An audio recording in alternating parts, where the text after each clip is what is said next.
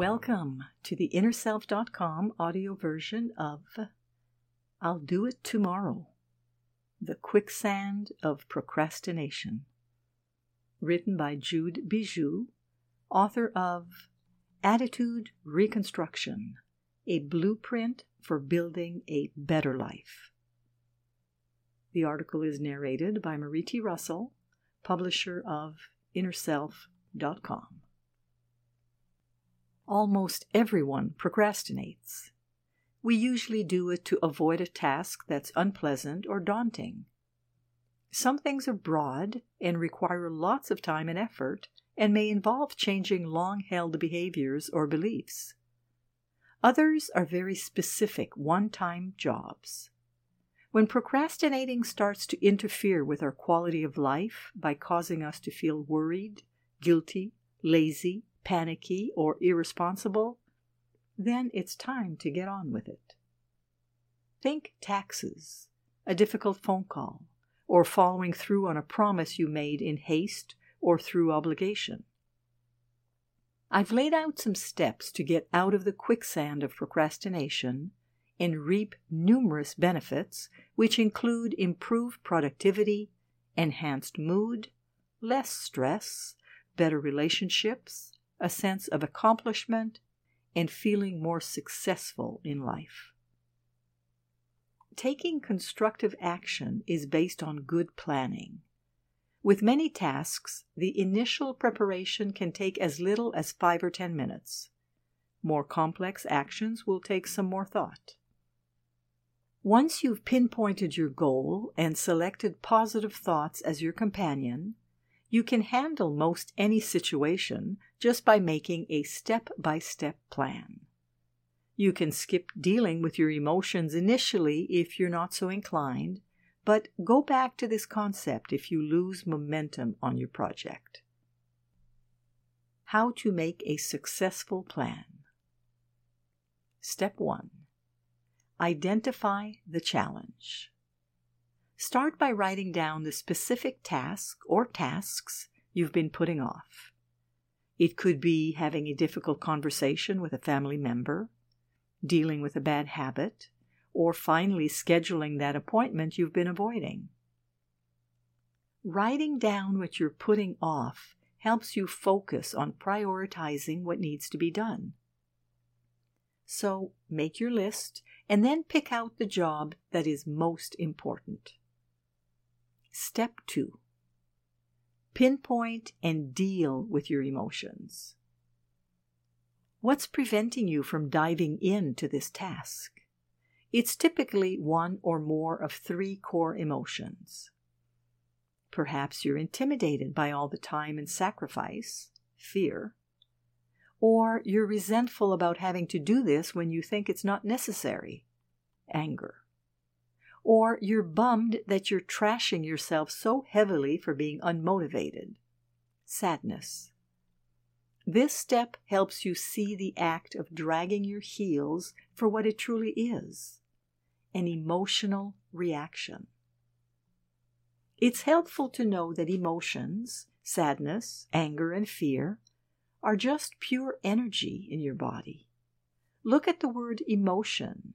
It's energy E, in motion. Take some time in private to express those emotions constructively. By crying to express sadness, punching or yelling into a pillowcase or stomping around to release the anger, or doing exaggerated shivering for the fear, you give yourself permission to express the emotion. Be sure that while you're doing this important step, you don't indulge your sabotaging thoughts. Just make sounds. In that way, the energy dissipates and you won't feel stuck. It's like letting steam out of a pressure cooker. Step 3 Get your head on straight. There are two parts to this process. First, start by getting clear on your goal on the task. Good planning is the foundation of success for most any project. It's helpful to write it down so you have it for ready reference. For example, I want to get this off my plate. Or, I feel better when I exercise regularly. Having a clear and precise idea of your goal will keep you oriented and help you to stay motivated. Second, identify sabotaging thoughts that are hanging in the wings, ready to pounce in a weak moment. Then come up with a couple of truths to contradict them.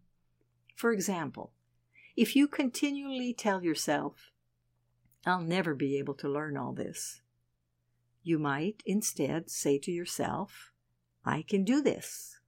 Or, if others can learn it, so can I. That's a plain and simple truth. To neutralize your frustration at having to do this task, you might say, I'm doing this for me. Step 4 Do the actual planning. Break your goal into a series of small, doable steps. You've envisioned the task, dealt with the emotions holding you back, and fixed your destructive thinking. Completing the job requires figuring out a reasonable step by step game plan and deciding when you'll begin and if it involves another person or persons, get clear on what you want to communicate. Write your plan down. Once you have an outline, step back and imagine obstacles that are likely to pop up along the way. For every scenario, have a tactic ready to help you stick to your plan. You may also want to find someone to support your efforts and with whom you can check in on a regular basis. Just do it. When you've completed your preparation, it's time to tackle the job you've put off. Before you do, check in with yourself and identify any emotions, whether it's anger, fear, or sadness, that you're currently feeling. If so, take just a minute or two and release the pent up emotion in a physical and constructive way. Without the emotional energy dragging you down, You'll feel prepared to take the leap and be amazed how easy it is as you just focus on one step at a time. Just gulp and leap. As you take action, you might meet with resistance in the form of excuses, bad moods, and discouragement. Meet resistance with tenacity and continue to deal with any emotions that surface. Throughout the process, it's important to repeat your truths and remember your goal. Say them over and over until they're set in your mind. I can do this. I'll feel better when I handle this. Anytime you're tempted to procrastinate, refocus on the goal. I call it the dwindle effect when we lose sight of our goal and start paying attention to our mental justifications to justify why we can abandon our good intentions. My suggestion is when you start to fade, check in with your emotions and express what stands in your way sadness, anger, and or fear.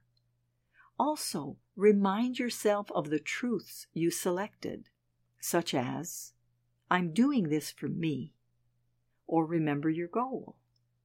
This will align you with what you know in your heart is the correct action to take. If you abandon your good intentions, do the above, then double check to see if you need to modify your plan. Now, once again, you'll be fortified to step onto the battlefield of life. Appreciate your efforts and accomplishments. Getting through a daunting task is incredibly satisfying. Praise each small accomplishment along the way. You'll feel proud and virtuous when you complete each positive step. Doing what you're avoiding will simplify your life. You'll feel more energetic. You'll sleep better at night. P.S. You might like this Netflix movie called Long Story Short if you want to be entertained by the theme of procrastination. This article was written by Jude Bijou, author of Attitude Reconstruction A Blueprint for Building a Better Life. The article was narrated by Marie T. Russell, publisher of InnerSelf.com. We hope that you have enjoyed this article. For over 30 years, we at Inner Self have sought to encourage new attitudes and new possibilities. For more inspiration, visit us at InnerSelf.com. Thank you.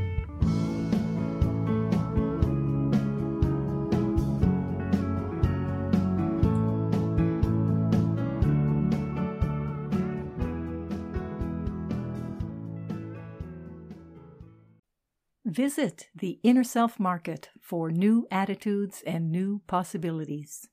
You'll find inspiring books, wonderful music CDs, audiobooks, card decks, candles, jewelry, gifts, all kinds of wonderful things.